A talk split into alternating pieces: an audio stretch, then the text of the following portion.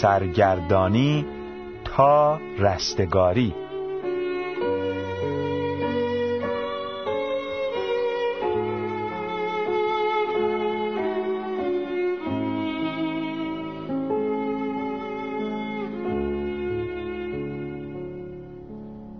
سلام عزیزان. در برنامه قبل قسمتی از فصل دوم کتاب از سرگردانی تا رستگاری رو براتون خوندم. و دیدیم که تقصیر و ناراحتی قلب و خاطر هر دو جزو نتایج گناه هستند. و اما سومین نتیجه گناه.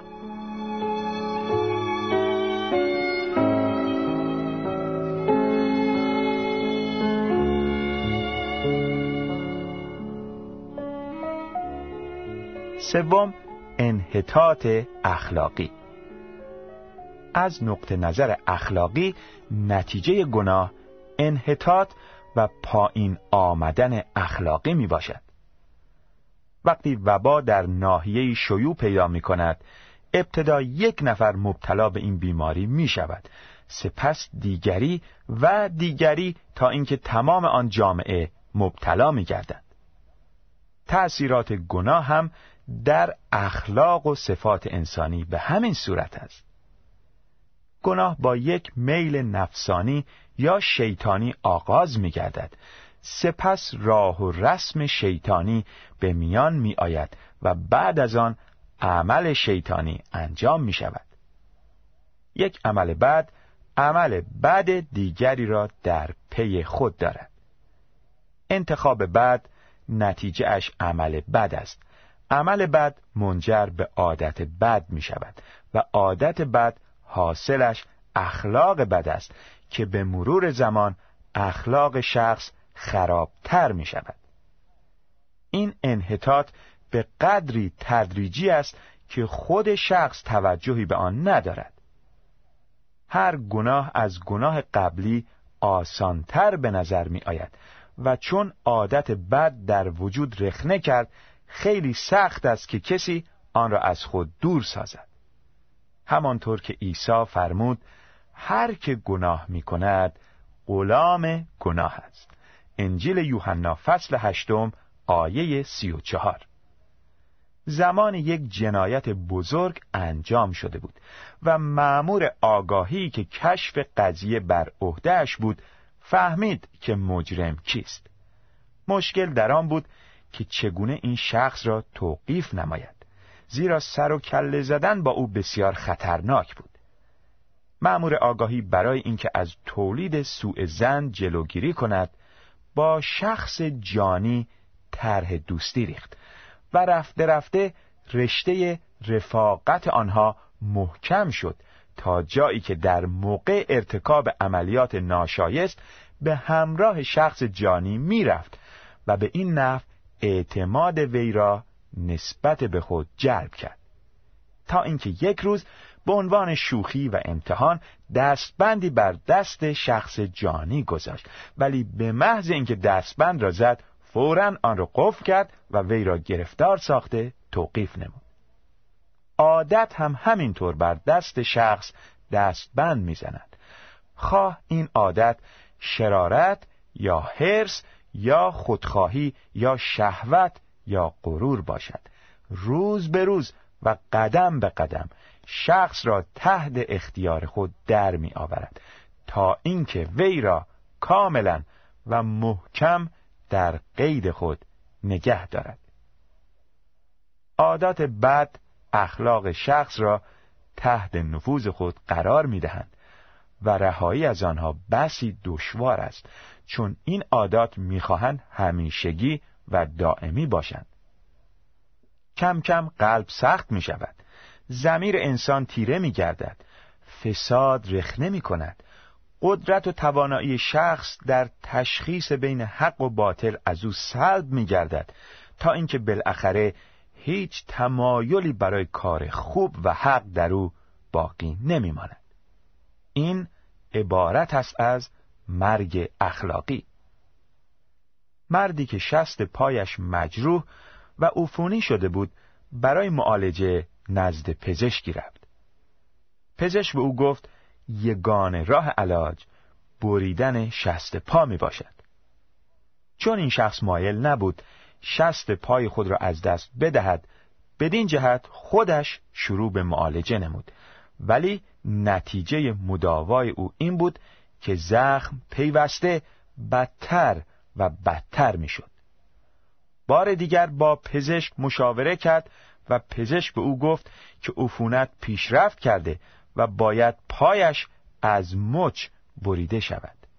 ولی او حاضر نبود قسمتی از پای خود را از دست بدهد. به این جهت با کمال یأس از آنجا رفت اما دید که زخم پیوسته بدتر می شود از این رو بازگشت و به پزشک گفت که حاضر است پایش از مچ بریده شود. ولی در این موقع عفونت به بالای مچ پا سرایت کرده بود و پزشک به او گفت مجبور است ساق پای او را ببرد. ولی باز بیمار حاضر نبود. پای خود را تا ساق از دست بدهد و به این جهت عمل نکرد و به خانه بازگشت و چون روز به روز بدتر می‌شد بالاخره تصمیم گرفت که دل از ساق پا بکند و بار دیگر نزد پزشک رفت.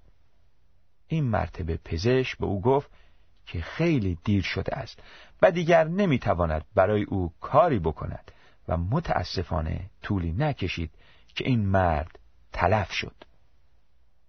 به همین صورت گناه اخلاق و صفات انسان را تدریجا خراب می کند و مرض روز به روز بر وسعت خود می افزاید تا بالاخره حیات شخص به کلی فاسد می گردد مزد گناه موت است.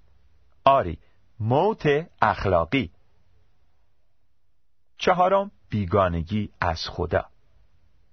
از نقطه نظر روحی نتیجه گناه دوری و بیگانگی از خداست. تنها یک چیز است که انسان را از خدا جدا ساخته آن هم همان گناه است.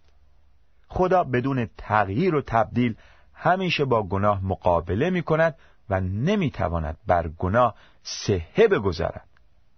خدای تعالی همیشه از گناه نفرت داشته و با آن مخالفت می نماید اشعیا نبی می گوید هان دست خداوند کوتاه نیست تا نرهاند و گوش او سنگین نیست تا نشنود.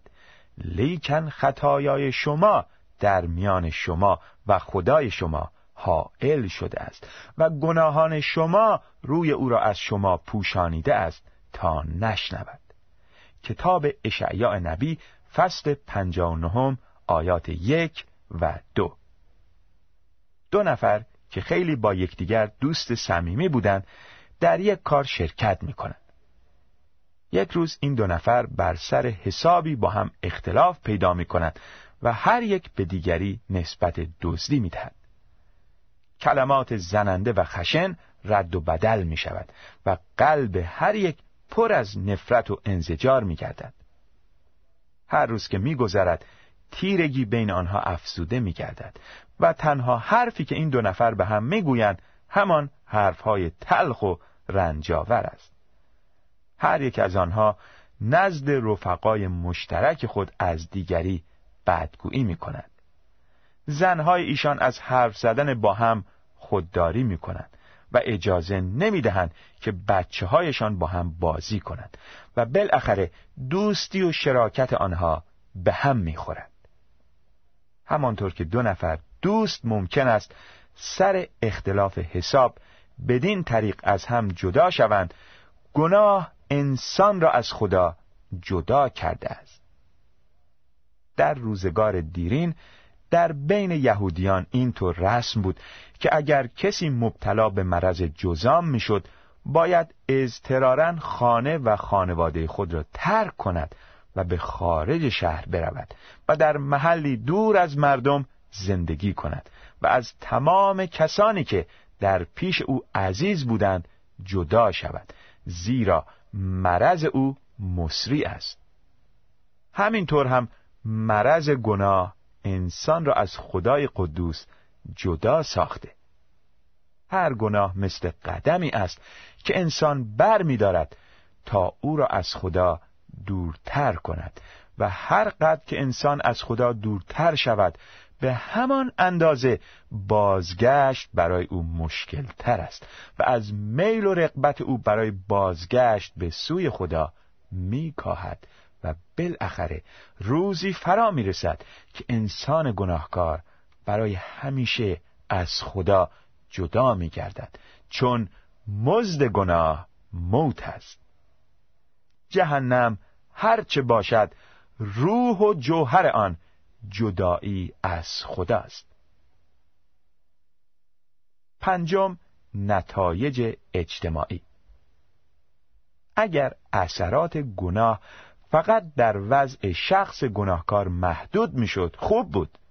ولی بدبختانه دامنه گناه توسعه مییابد و در زندگانی دیگران نیز اثر می کند و آنها را به همین نحو رنج می دهد. در زمان قدیم این موضوع را با این مثل توضیح می‌دادند که شخصی در کشتی مسافرت می‌کرد و دیدند که او در زیر تخت خواب خود مشغول سوراخ کردن کشتی است.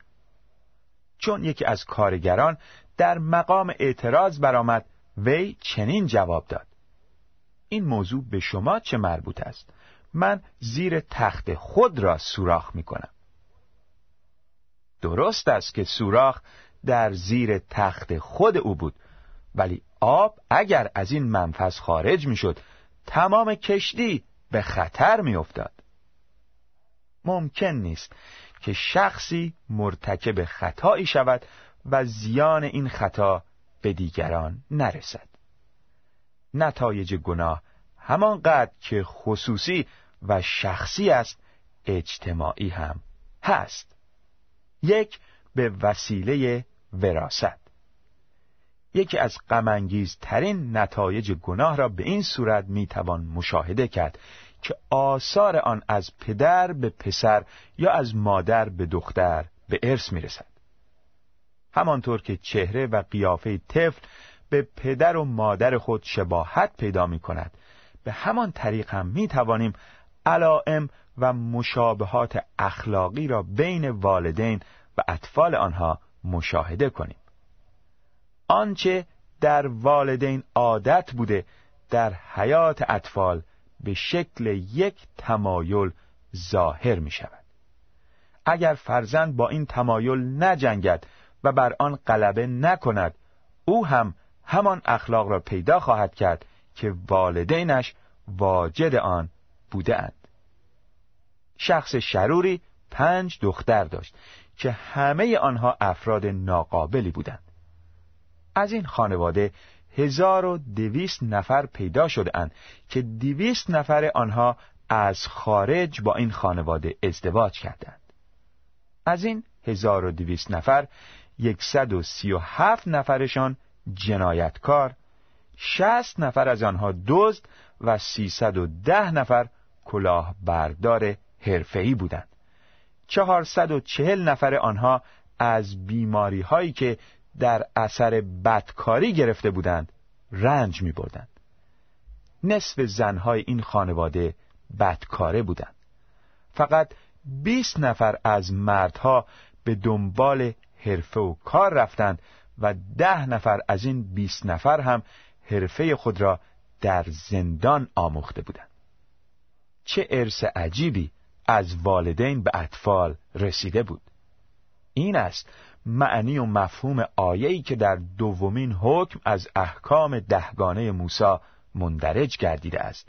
من که یهوه خدای تو می باشم خدای قیور هستم که انتقام گناه پدران را از پسران تا پشت سوم و چهارم از آنانی که مرا دشمن دارند می‌گیرم. سفر خروج فصل بیستم آیه پنج. دو به وسیله محیط. گناه نه فقط به وسیله اصل وراست آثار فاسد کننده و مخرب خود را از شخصی به شخص دیگر انتقال می دهد بلکه به وسیله محیط نیز همین نفوذ و تأثیر را دارد. این آثار از شخص شروع شده و دامنه آن تا به اجتماع نیز کشیده می شود و به وسیله اجتماع به افراد دیگر منتقل می شود همانطور که پشه مالاریا اگر کسی را که مبتلا به این مرض باشد بگزد حامل میکروب این مرض می شود به همان نحو هم عامل گناه مفاسد گناه را به حیات کسانی که با او سر و کار دارند انتقال می دهد. بعضی از گناهان فقط نتیجه محیط و زندگی هستند. اگر کسی فحش و ناسزا از دهان دیگران نشنیده باشد چطور ممکن است زبان خود را با فحش و ناسزا آلوده کند؟ چه کسی ممکن است دست به قمار آلوده کند اگر رفقای قمار باز نداشته باشد که با ایشان بازی کند؟ چه کسی ممکن است مست شود اگر کسی به او مشروب نفروشد؟ یکی از ترین تأثیرات محیط اجتماعی آن است که کودکان خردسال با کمال سهولت عادات بد اطرافیان خود را فرا می‌گیرند. اطفال چه زود یاد می‌گیرند که از دیگران تقلید کنند. آنها به بزرگتران خود مینگرند و به آنچه آنها می‌گویند گوش می‌دهند و آنچه را میشنوند تکرار می‌کنند و به آنچه که می‌بینند عمل می‌کنند. خیلی زود دروغ گفتن را یاد می‌گیرند و فوش دادن و عصبانی شدن را فرا می‌گیرند. در اینجا نویسنده این کتاب می‌گوید در یکی از مسافرت هایی که به غرب می کردم شخصی داستانی برای من نقل کرد که آن را از ناخدای کشتی شنیده بود. در این کشتی یک مادر و دو کودک مسافرت می کردند که یکی از کودکان پسری بود ده ساله و دیگری دختری چهار ساله. وقتی که دختر بچه گریه می کرد مادر از راه تهدید او را آرام می کرد و به او می گفت اگر ساکت نشوی تو را از دریچه به دریا می اندازم. دختر بچم از ترس ساکت می شد و گریه نمی کرد. یک روز مادر از بیرون وارد اتاق شد و پسر بچه را تنها دید. از او پرسید خواهرت کجاست؟ پسر بچه گفت او شروع به گریه کرد به او گفتم گریه نکند و آرام بگیرد و الا او را از دریچه به دریا می اندازم. اما او ساکت نشد و من هم او را به دریا انداختم این پسر بچه کاری را کرد که از مادرش آموخته بود به همین طریق افراد جوان تحت تأثیر رفقا و دوستان خود قرار می گیرند. شخص جوانی به مهمانی می رود و در آنجا رفقایش به او تعارف می کنند که یک گیلاس مشروب بنوشد و او در اثر اصرار و سماجت آنها تسلیم می شود این شخص از این نقطه شروع کرده و جلو رفته و هر بار بیش از پیش مشروب خورده است. یک شب که تحت تأثیر الکل قرار گرفته در صدد برمی آید که اتومبیل خود را براند. ولی نمی‌تواند درست دقت و نظارت کند و در نتیجه با اتومبیل دیگری تصادف می نماید که چندین نفر زخمی و یکی دو تن تلف می شوند. این اشتباه از کیست؟ تقصیر تنها متوجه این جوان نیست که مست شده بلکه اشخاصی که مشروب را در کارخانه تهیه کردند آنها که مشروب را فروخته اند رفقایی که برای دفعه اول او را وادار به نوشیدن نموده اند همه در این تقصیر شرکت دارند و اجتماعی که این جریانها را اجازه می دهد بدون تقصیر نیست بدین طریق ما در گناهان دیگران شرکت می کنیم و دیگران در گناهان ما شرکت می کنند. در دریا حیوانی زندگی می کند که هشت پا دارد و این پاها از اطرافش دراز شده اند. هر موقع حیوان دیگری به سمت او نزدیک شود او پاها را دراز می کند و حیوان مزبور را به سوی خود می کشاند و آن را در هم شکسته و از آن تقضیه می کند. گناه هم در اجتماع همین حالت را دارد و دامنه آن از هر سو کشیده می شود و مردم را از هر سو به هلاکت و نابودی می کشاند. ششم آثار مداوم هنوز یک نتیجه دیگر از گناه باقی میماند که سزاوار است آن را در اینجا شرح و بست دهیم و آن هم عبارت از آثاری است که از گناه باقی مانده و ادامه می‌یابد. آثار گناه نه تنها از هر سو در اطراف گسترده می شود و تمام محیط زندگی را مسموم می سازد بلکه این آثار باقی می ماند و ادامه پیدا می کند ممکن است گناهکار از گناه خود توبه کند و آن را در تاق فراموشی گذارد ولی با کمال تأسف مشاهده می نماید که نتایج گناه او ادامه می یابد. خدا و انسان ممکن است هر دو گناه را ببخشند ولی نتیجه آن منقطع نمی گردد. این آثار مانند سالک یا آبله می ماند که ممکن است مرض مداوا گردد ولی صورت شخص در تمام عمر بدنما می شود و آثارش از بین نمی رود. شخص ممکن است عادت تریاک کشیدن را ترک کند ولی ترک تریاک سلامتی از دست رفته را به او باز نمیگرداند و پول به هدر رفته را باز نمی آورد و قوه اراده ضعیف شده را نیرومند نمیگرداند ممکن است من راجع به کسی دروغهای منتشر کنم که حیثیت و شرافت او را لکهدار سازد ولی توبه و پشیمانی من آبروی از دست رفته او را باز نمیگرداند.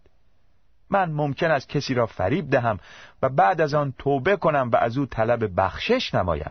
ولی این توبه و آمرزش اعتماد متزلزل شده او را نسبت به من جلب نمی کند یک نفر میفروش یا یک زن بدکاره ممکن است از زندگی پست و بدنام خود دست بکشد و مشمول رحمت و بخشش الهی شود.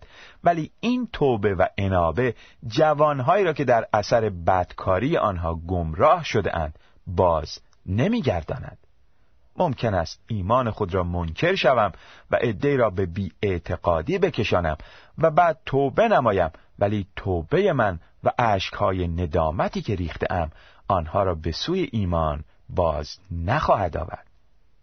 یکی از وحشتناکترین مسائل گناه ادامه گناه است که نتایج حاصله به وسیله دیگران ادامه یافته و باقی میماند. ولو اینکه شخص گناهکار با کمال خلوص نیت از گناه خود توبه کرده باشد. گناه چه چیز وحشت انگیزی است. چقدر زهراگین است. چقدر مخرب و ویران کننده است. نتایج آن چقدر کشنده است. گناه تقصیر و آلودگی و شرم و ندامت به بار می آورد گناه تمام آرامش قلب را از شخص سلب می کند گناه مانند یک مرض عفونی و کثیف در حیات انسان توسعه می یابد گناه اخلاق و خصائص را فاسد می کند و شخص را غلام می سازد و به بردگی می کشاند. گناه انسان را از خدا دور ساخته و نارضایتی خدا را برای شخص فراهم می کند. گناه در حیات دیگران نفوذ می کند و آنها را مسموم ساخته و حیات آنها را هم فاسد می سازد. اگر کسی از گناه توبه کند و آمرزیده هم بشود باز آثار آن محو نمی شود و باقی می ماند. در حقیقت مزد گناه موت است. اگر موضوع به همین جا ختم می شد نصیب ما چقدر وحشت انگیز می بود زیرا همه گناه کرده اند و از جلال خدا قاصر می باشند رومیان فصل سوم آیه 23 شکر و سپاس خدا را که در کلامش به ما امید نجات می دهد تا از چیزی که این اندازه نابود کننده و کشنده است رهایی یابیم. کلام خدا میفرماید زیرا که مزد گناه موت است اما نعمت خدا حیات جاودانی در خداوند ما عیسی مسیح می باشد رومیان فصل ششم آیه 23